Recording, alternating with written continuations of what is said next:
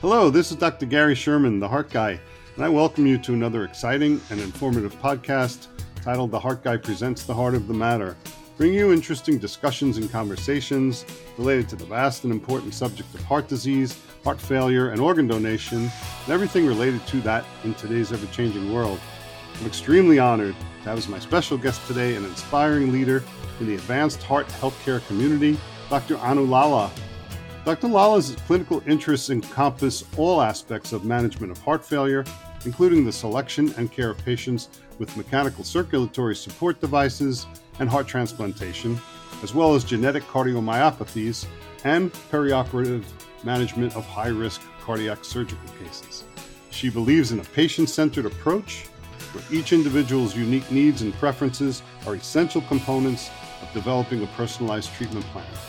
Dr. Lala seeks to implement guideline directed medical and device based therapies while integrating emotional and spiritual aspects of care. In addition to caring for patients, Dr. Lala serves as the Director of Heart Failure Research and is Data Coordinating Center Leader for the National Heart, Lung, and Blood Institute's Cardiothoracic Surgery Network. Dr. Lala also leads the fellowship program in advanced heart failure and transplant. She has authored over 75 peer reviewed scientific publications and is the principal investigator for a number of clinical trials in heart failure. Dr. Lala serves on local and national committees in the American Heart Association, American College of Cardiology, Heart Failure Society of America, among others, devoted to advanced heart disease. In 2016, Dr. Lala was named the American Heart Association Young Professional Society honoree for a service and commitment to education and promoting cardiovascular health awareness. In 2020, she was recognized by the Proctor H. Harvey Teaching Award by the American College of Cardiology, which honors a promising young member of the college who has distinguished herself by dedication and skill in teaching and to stimulate continuing care in education. Oh my, you do it all, Dr. Lala. Welcome to The Heart Guy Presents The Heart of the Matter. Oh, Gary, thank you so much. I'm sorry you had such a mouthful there. You could have just said Anu Lala. It's all right. I talk a lot. My wife always complains about how much I talk, so I'm happy to do that. well, thank you so much for having me. What a wonderful platform you've created. Thank you. Uh, yeah, I'm happy to do it too. I, I know that we have a lot of listeners that are learning so much from our distinguished guests, and I know this is going to be great today. Uh, so interesting. But before we get started and into the wonderful things we have to discuss about success in treating heart failure, where did you grow up and what made you decide to become a doctor? Ooh, starting uh, way back at the beginning. I was born and raised in United States. I uh, grew up mainly in New Jersey, and uh, I think it all started in terms of my interest. My father is a cardiologist, and I had sort of a kind of life changing event uh, that I witnessed when I was about 12 years old. My grandmother was visiting from India. And she actually had a heart attack in our living room one oh night and uh, my father recognized it immediately and she adamantly said i do not want to go to the hospital. You know i this is not for me. And uh, you know the cultural norms and language barriers and that time was a little bit different that in retrospect quite frankly i can kind of maybe understand it. And so my father honored her wishes and he said okay i'll, I'll do my best to kind of medically manage you at home. Wow. and so he brought an EKG machine home from his office. He gave her aspirin, gave her morphine, and kind of delegated tasks to each one of us at home that day. And I remember for me, it was about holding her wrists and feeling her pulse and the strength of it. And that experience will never leave me because it's become a part of my practice now when I see patients. And there's something so um, impactful that happens inside of me when I feel a person's pulse. It's a rhythm of how their body ticks, so to speak, and it, you, you get a feel as to whether it's bounding or it's thready, whether it's regular or irregular. And I remember being very moved by that experience, although I probably didn't recognize it as such when I was a kid. Uh, and then my interest kind of just slowly developed over time. I thought I was going to end up being someone who did creative writing. And then I came back to science and biology in college. And uh, cardiology always just made the most sense to me. I feel like what I love amongst many other things is how multifaceted uh, the heart is in its function and how it performs its action, how it's the supplier of energy and blood to the rest of the body and and really this heart mind connection that we might talk about later on today. So lots of different reasons, but cardiology just always spoke to me and uh, it's an honor uh, to be in this field now. Yeah, it reminds me the first thing you said about that physical connection. When I had my first bout was an aortic valve replacement all the way back in 1998 my wife always took note of the way that my doctor at that time listened so carefully to my heart. He kind of rested his head on my chest to listen to my heart. And she always reminded me of that, how wonderful that seemed. And that she felt that, you know, such a caring way of noticing, you know, anything about the heart. And I'll never forget that. But it's kind of like what you, you started out physically understanding. And then, of course, yeah, you're right. All of those things. It's the heart is fascinating and uh, certainly the therapies now are even more fascinating with what's going on. So I appreciate that and, and thank you for that. This is going to be great. You've already shared with me that for you, words matter. Now, as someone who's been a student of the Masters in Persuasion and Influence for the past 30 years, this is great because uh, I was actually thinking of renaming my disease congestive heart success. Mm. So please don't try and steal that. but, in the in the spirit of people such as Dr. Bernard Lown and others, please share with me and our listeners your heart function versus heart failure approach. Yeah, thanks so much. You can sort of see here that I've changed my white coat to say the same thing as well and say heart function. I think, you know, I and others have written about this as well. And really, our Canadian colleagues are ahead of the game in that they don't call it heart failure, they call it hmm. heart function clinics.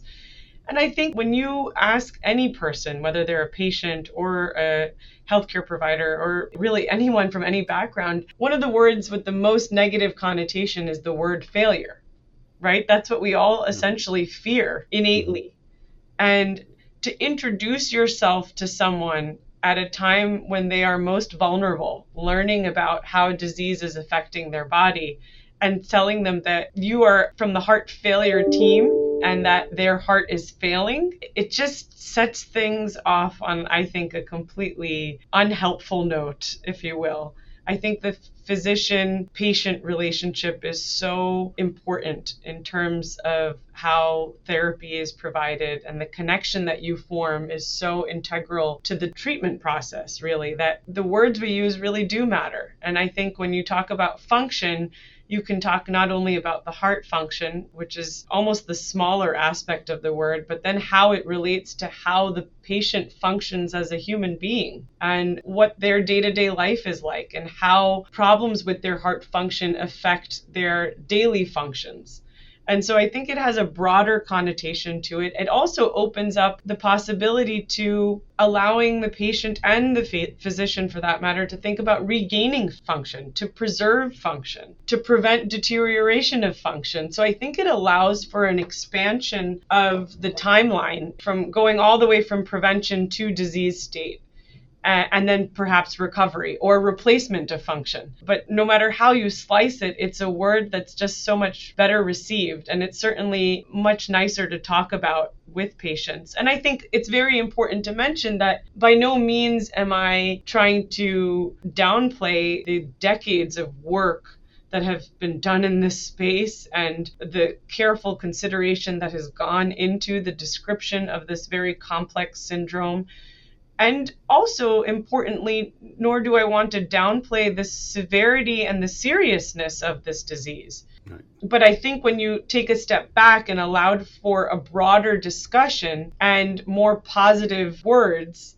I think both patient and caregivers and physicians alike stand to benefit. Yeah and and so personally i will tell you that I, uh, I, guess i took the most common type of journey with congestive heart failure. That is it started out as mild and actually progressed from 2015 or so to the present time. So i had a, a few years where i was just being managed on med- medication and in my own head i thought i was going to beat it you know and that positive thinking i think carried me through quite a few years before uh, it got to the point where the medication wasn't doing the trick.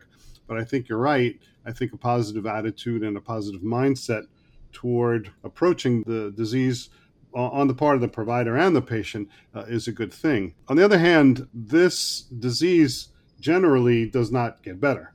Uh, unless I guess there's an acute problem where they can turn it around. And so it certainly worsens and, and doesn't improve. So I think doctors still try to motivate their patients by saying heart failure, uh, to try and get them to do the right things to try and uh, turn it around. So not everybody has necessarily bought into this yet, I don't think. No, not not at all. And I think it's about striking that right balance, like you said, where you're informing patients as to how serious the condition is to allow for engagement, compliance, interest, but also not to leave people feeling hopeless. Yeah. And I would say that with certain therapies in certain patients, we can really see very dramatic recovery of not only function but really symptom which also falls under that umbrella of function in general as i was alluding to earlier with how do you function as a human being given yeah. the function of your heart yeah yeah know, and that's true you know, um, I think a lot of people misunderstand congestive heart failure as being death of the heart, of course, and that's not what it is. So, but it's tough to change the name of things. I think that's a challenge in, in this country. Uh, we would have to change the name of congestive heart failure to something else. I don't know how easily that's done, but uh, you know, any way that could be done is probably, as you suggest, a good idea at this point and get, get rid of the word failure. And and it's true for me. I, I'm I'm still going, and I had it, and I hope to have many years of of life. So uh, there is hope for many of us. Yeah, indeed. I mean, if people can be functioning like you are, then that's you know exactly that's pretty amazing. And I think you know this this concept of words mattering. It, it's a broader concept, right? It, it applies to so many aspects of care and how we approach patients. And we talk about patients who are sometimes non-adherent or non-compliant. Mm-hmm, right. But that's such an oversimplification of what might be going on. You know, right. maybe they couldn't take their meds because they couldn't afford them Right. Or maybe they couldn't take their meds because there was an illness in the family and there was something going on. You know, so I think along those lines, being careful with how we choose our words to describe a situation is a, is a broader thing that we should all keep in mind. You know, and if we talk more about what are the barriers to adherence, what are the challenges with adherence, you know, so it's a little bit of a tangent, but I think this concept of paying attention to how we communicate and how our words impact patients is a helpful thing and also, I was going to say listening. So, if you you know say to the patient as a doctor, it seems that you're having trouble with your medication, they then will talk to you about what those barriers are. So, if you're open to listening to those things, you can elicit those things through strategic em- empathy. Really, uh, in, yeah, in that's such a great that's such a great comment. I'm actually going to use that yeah, next time. I yeah. like that a lot. Well, so I was a, a supervisor for New York State contact tracing uh, for COVID 19 last year while the pandemic was at its height. And I had to teach my uh, contact tracers how to de escalate, if you will, the people who were resistant to doing the right thing, to quarantining and such. And I taught them to use phrases like, it seems like you have a lot of challenge with the kids' home. And it would start a conversation and in starting that right. conversation, what the, what it would do is it would create trust. And once they had right. trust, the person on the other end of the line was more likely to comply with the request we were making for them to stay home. So you have to create that trust first before you can ask your request. And and in doing Absolutely. yeah. So if you can say it seems like, it looks like, it feels like, and let them go from there, you're letting them tell their story, which they often want to do. Absolutely. I think that openness also inherently shows empathy. Yep, exactly. Right? Yeah. And when you can understand a little bit about the other person rather than just being trapped in your role as physician and you are patient, but rather we're both human beings. Mm-hmm. Um, I think the connection that's afforded is a stronger one that's based, like you said, in trust. And then things can move from there. Yeah, absolutely. You know, that's a fascinating part of the whole thing. And that's all about language. It's all about really the way you use your words. And yeah, I have a number of, and they're not really tricks, they're techniques. I call them techniques because we're not trying to trick anybody, but there are things that you can say that trigger the mind to respond in a certain way favorably so that they can benefit from what it is you're trying to get them to do. It's, it's fascinating too uh, that that part of it. Let's um, just shift for a minute and talk about a very cutting edge topic, which is the mind body connection and approaches such as mindfulness based stress reduction and things of that nature. So the mind body connection, which I've been pretty much the poster child for, uh, because you know positive thinking, our thoughts and feelings and beliefs and attitudes have positively affected the way that I've been able to function in the face of, of heart failure. But are these things real, or is it? Are there proof? Is there proof that there actually is a physical advantage to have a positive attitude? Right. Oh, I'm so glad you asked that. Thank you. And I think you are right. You are a direct example of when you said are these things real i would just say like you know look in a mirror because you know you're kind of Thanks. an example of how it is real and i think where we get caught up is in the actual scientific assessment of that connection which is just so challenging to capture but for the first time actually this past year the american heart association released a statement on the mind body connection as a, as a scientific statement coming from our well established cardiovascular society. So it was so heartwarming, for lack of a better term, to see that, to see that recognition. And I think, you know, if you if we're looking for proof, so to speak, well, there are certainly studies that show that deep breathing and yoga and exercise and things like that do improve outcomes. Certainly, rehabilitation has been shown to improve outcomes amongst heart failure patients or patients living with heart failure. But if you think about it, when you're scared, what is the first feeling that you feel? You know, if you take a minute to tune in, you feel your heart pounding, right? You feel that tightness right. In your chest and you feel your heart pounding and you feel your heart racing. And it how does that happen? Why does that happen? Well, it all starts with a thought. And where is that thought? That thought is in your mind. And so that is just such a simple, direct manifestation of that connection that's just so innate and so inherent in us that we take it for granted. And yeah. so I really believe that the more we focus on that connection, the more we focus on mental, emotional, and spiritual wellness, the more we're going to see positive effects of that in our physical health as well. Hmm. And so, I mean, I, my dream one day will be that we have the support and resources to be able to recommend therapy and spiritual practices and mindful based practices the way we prescribe medicines.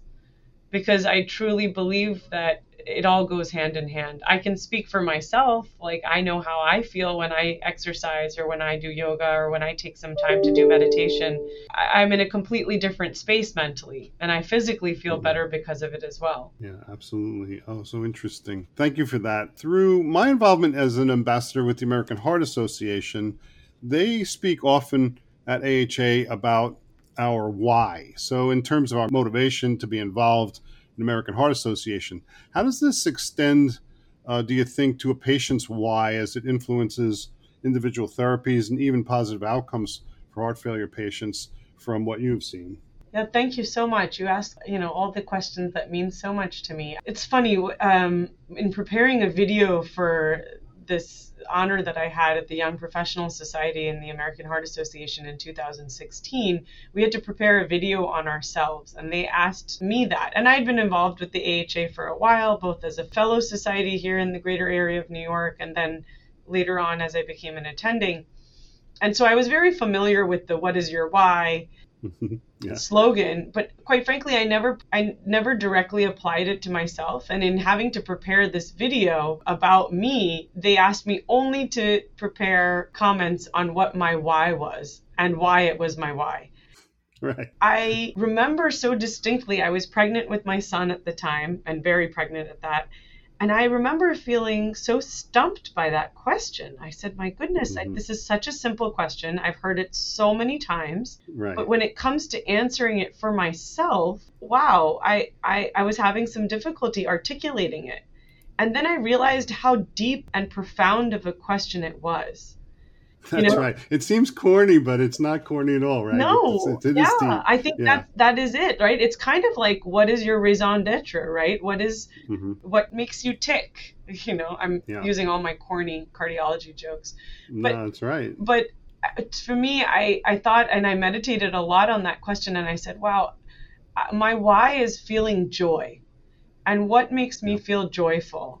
Well, they're, they're the personal aspects of my life that make me feel joyful. My children, my husband, my family, my parents, my brother, you know, every my, my friends. There is inner joy that comes from spending time being with myself in those moments of self-reflection and meditation and just even if it's just a you know active workout a run an Orangetheory session or something like that so that's that's joy and then there's the joy of being of some sort of service to other people right? And so all of those combined form my my why. And what i've learned and why i think your question is so relevant is for me to be an effective physician to care for patients, I need to understand their why, particularly in this advanced heart function space where they are, you know, much like you've encountered, on a precipice in some sorts. Where mm-hmm. if LVAD, you have an LVAD, but that might not be the right therapy for everyone. So unless, mm-hmm. you know, for you, I'm just meeting you now, but clearly you have so much to give and so much to share. And your why, I'm sure that plays into your why is giving back and expanding and and using your platform to be a voice for others and so if if I were evaluating you, for example, for an LVAD or a transplant, if I understood that about you, then I would say yes, absolutely. This is this therapy can afford that why you know right. whereas if you told me listen i'm a deep hmm. dive swimmer you know and that's my why that's the thing that i derive most joy from well then an LVAD's not the right thing for you, right? Wow. And yeah, so definitely not. I know that sounds like an oversimplification and it is to some extent. But really understanding what brings a person joy and inner satisfaction is really important in being able to guide what kinds of therapeutic options will yield potentially the most personalized result. Yeah, absolutely. And, and, you know, it depends on experience too, because I'll tell you, I'll share this with you that before the pandemic, was, we were having those support meetings up at my hospital for people who've had LVADs or heart transplant surgeries. And the people who are younger are having a much more difficult time accepting the mm. LVAD. Mm-hmm. Uh, for a number of reasons. And for me, you know, I already had an f- extraordinary life and I have wonderful kids and I've traveled the world and all that. But for younger people, they they wonder, will somebody want to marry me if I have a cable coming out of my stomach, or will I be able to work in the way that I like with 10 pounds of batteries. And so they have other things that kind of get in the way of their appreciation of the fact that this device is keeping them alive. Right. So there was that that I that was that became very clear to me hmm. and interesting. And I was trying to motivate them and, and show them, hey, listen, I don't have the same life, but I have made this a good life. Uh, even though it's going to be a different life. Right. And I can't go swimming, but I can do a lot of other things now. I golf pretty well. So there's other things I can do still uh, with this device, and and it's helping me to live many years, and I can see my family and all that. So yeah, I, I try as hard as I can to share those messages, but um, not everybody is ready to be able to to do that. I think. Right, and I, I think, think, the battle is hard. Yeah, I, I, I totally appreciate that, and I'm so glad that you're a part of that support group. I think not by any means am I saying that I would not offer those options to people based on what my interpretation of their why is but it does enable you to contextualize where a particular therapy might fit for a patient. You know, I, I, have a, yeah. a young, lovely uh, gentleman who was just transplanted. He's 38 and he was able to celebrate Father's Day at home with his young two boys after being Great. in the hospital for months and months and experiencing mm-hmm. cardiac arrest, etc and now you know he's facing his own challenges. Thank god he's doing well from a physical standpoint but there's a lot of psychological and emotional and spiritual i don't want to say trauma but there are challenges that come with this. And i think yes. we as a community just need to recognize that they're equally important to deal with. Yeah,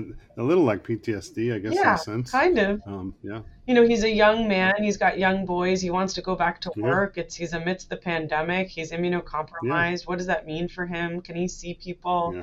If his kids are sick, what does he do? Does he leave the home? You know, like things like this, it's an ongoing, lifelong journey, you know? Yeah, and yeah. I think My friend, I was going to say, I wanted to share with you my friend Valen Keefer. If you ever see her, you can check her out on online because she's everywhere. Valen Keefer, she's a big advocate for organ donation, but she's had double kidney transplant already and a liver transplant. So, so when she emerged from the liver transplant in 2017, all of a sudden she felt normal and good and great, and all of a sudden the pandemic hit, like right on the heels of her emerging from that. You know, she thought, okay, now I can live great, and she wasn't able to do that, and she's finding a way through, especially through her, her selflessness um, and her advocacy work. She's she's just wonderful.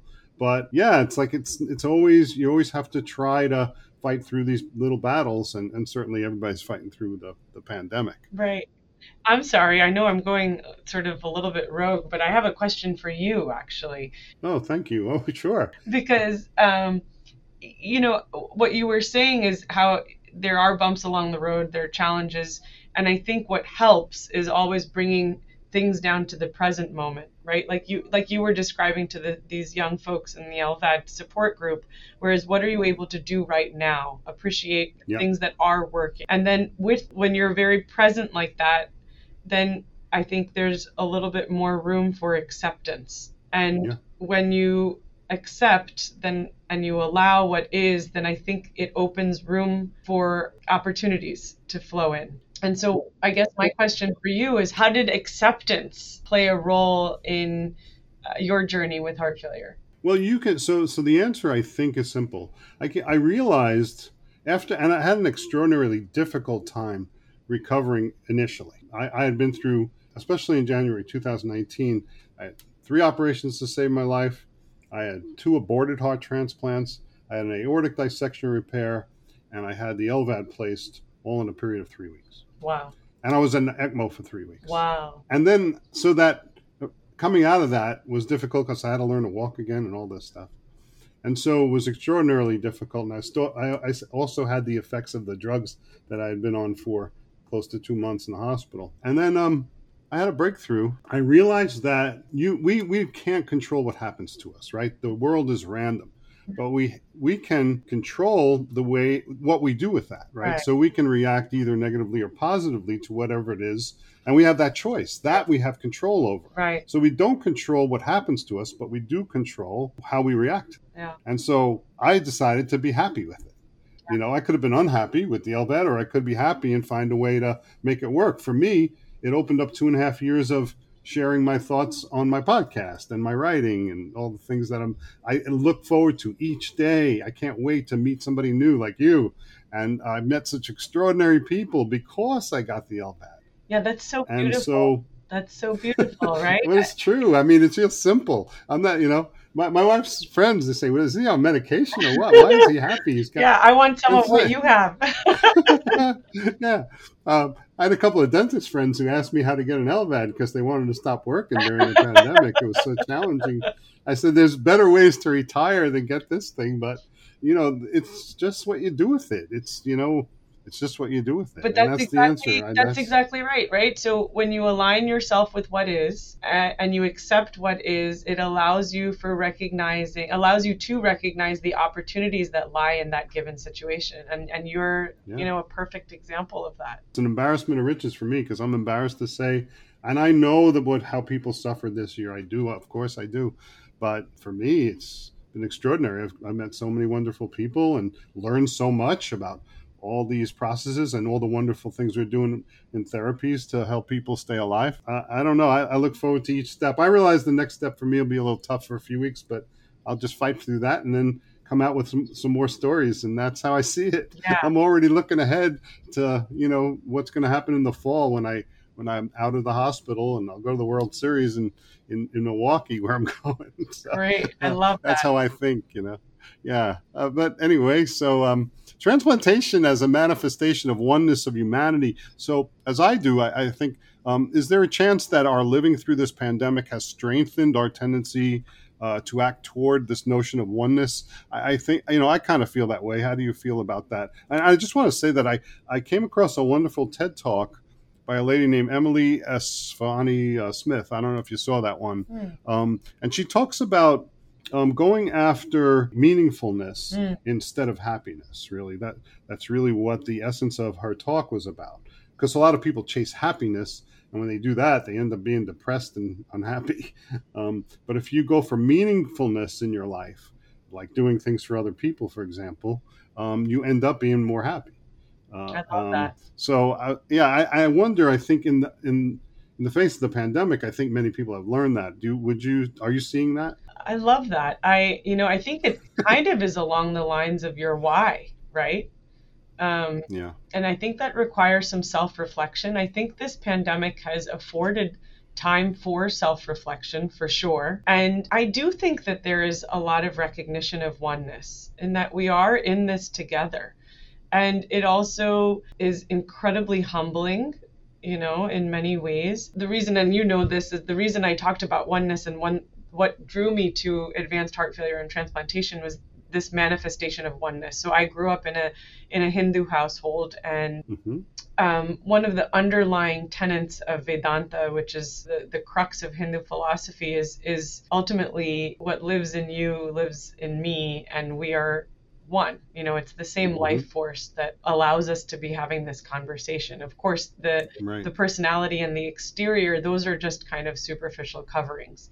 And it's one thing to talk about this and it's another thing to actually realize it. You know, I think that's the the goal is to really truly be able to recognize yourself in another. But there are two things that I'd like to say in follow up to that is one, when you try and put yourself in your patient's shoes and kind of approach things from more of an empathic perspective, that oneness is just innate in your conversation. So I think that's one. And the other thing is is that transplantation in particular, for me, I'll never forget my first transplant run uh, as a fellow in Boston. It was a person who had been waiting in hospital for months, in fact, and the donor was of a different race and a different gender and a different cultural background.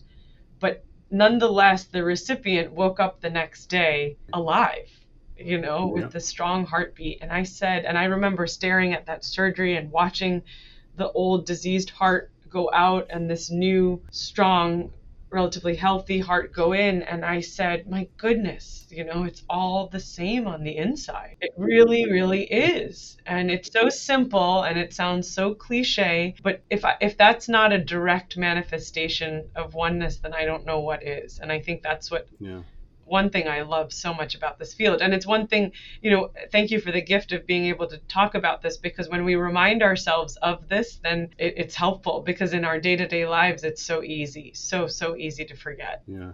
Um, and, and, thank you for this conversation. Uh, I'm, I'm upset because it has to end, but we can actually do another one maybe after I emerge from my surgery. We'll get together again. So I'll just finish with um, I, I, gave a talk just before, or just as the pandemic was beginning at the Northwell Heart Failures Therapies Conference. As I was actually like the Elephant Man, I was, I was supposed to be uh, Exhibit A, uh, the LVAD patient, right? but I, I surprised them by not speaking about my aches and pains. Rather, I spoke about what really makes a good doctor and a good nurse, and and I felt that you know from the perspective of the patient, when the doctors and nurses include the patients in the conversation right. and uh, about their therapy and, and make them feel important in those ways. I, I really think that really makes the difference and makes them a, the good doctor and the good nurse is certainly in the mind of the patient. So, do, do you feel that there is an important uh, aspect to uh, the doctors connecting with their patients in that way? Oh, yeah, absolutely. I think there's a couple of things. One is including the patient in the conversation in decision making however small it may be yeah. you know it's so easy for us to go into the room and say hey we're going to give you more of a diuretic today see you tomorrow you'll be yeah. peeing all night you know i'm sure you've heard that many many times but rather approach it with i think the body is retaining some fluid and we need to get rid of it and one way we could do that is by giving you another dose of the diuretic. And I know it's going to mean that you're going to be up all night should we maybe dose it at this time versus that time and sort of engage the patient to be a part of that decision making process and i can't say i do that all the time i wish i did it even more than i do mm-hmm. but i try to make that effort because i believe that empowering patients empower the treatment process yeah. so i think that's one aspect of it i think so I absolutely agree to your point. I, another thing I think that is, is helpful is being on the same level physically. so I hate when the patient's lying down in bed and we stand like a bunch of doctors and nurses over the bed. Mm. I like being at eye level if possible, so I'll oftentimes like sit in bed with the patient. Wow. I know that's not kosher during COVID times to talk like this, but even if it's grabbing a chair, trying to be on that same level is I think really helpful. Sometimes I, am known for even just like squatting on the floor and just being able to talk to them at eye level. Wow. And then the last part of it, even though COVID times make this challenging, is that physical connection, that touch, the holding of the hand, the feeling yeah. of the pulse. Mm-hmm. I, I, I, think that those things make real inherent differences in how we communicate with each other. Yeah. And honestly, on a selfish note, it's more rewarding for me too. Wow. Oh, so interesting. Yeah, and then it circled back to the guy who was leaning on my chest to listen to my heart. Yeah. That, yeah, it's the same kind of thing. Um, this has been such a great honor to have you as my guest on The Heart Guy Presents The Heart of the Matter. And on behalf of myself and our listeners, I thank you so much for sharing your refreshing, positive approach to all you've done for our community, both locally and for the global community, with your incredible dedication to your work and for sharing this time with us. I hope we can do it again soon. I do too. I wish you the very best. Thank you for being a voice of encouragement and positivity in general. And thank you for inviting me on this platform. oh, no, certainly my pleasure. This was great. Uh, I could go on forever, but you got to get back to your patients. So, me too. Me too. that is our podcast for today. Please join me next time for another intriguing, informative, and entertaining conversations. Please visit our website at www.drheart2heart.net for upcoming podcasts, or if you'd like me to host an online presentation for your group or organization. If you'd like to be a guest on the Heart Guy Presents the Heart of the Matter podcast, please email me at theheartguyspeaks at gmail.com. Our podcast can be found on Apple iTunes, iHeartRadio, Google Podcast, Spotify, and um, just, all you have to do is search it. The Heart Guy presents the heart of the matter. Until next time, this is Dr. Gary Sherman, the Heart Guy, wishing you peace and hope.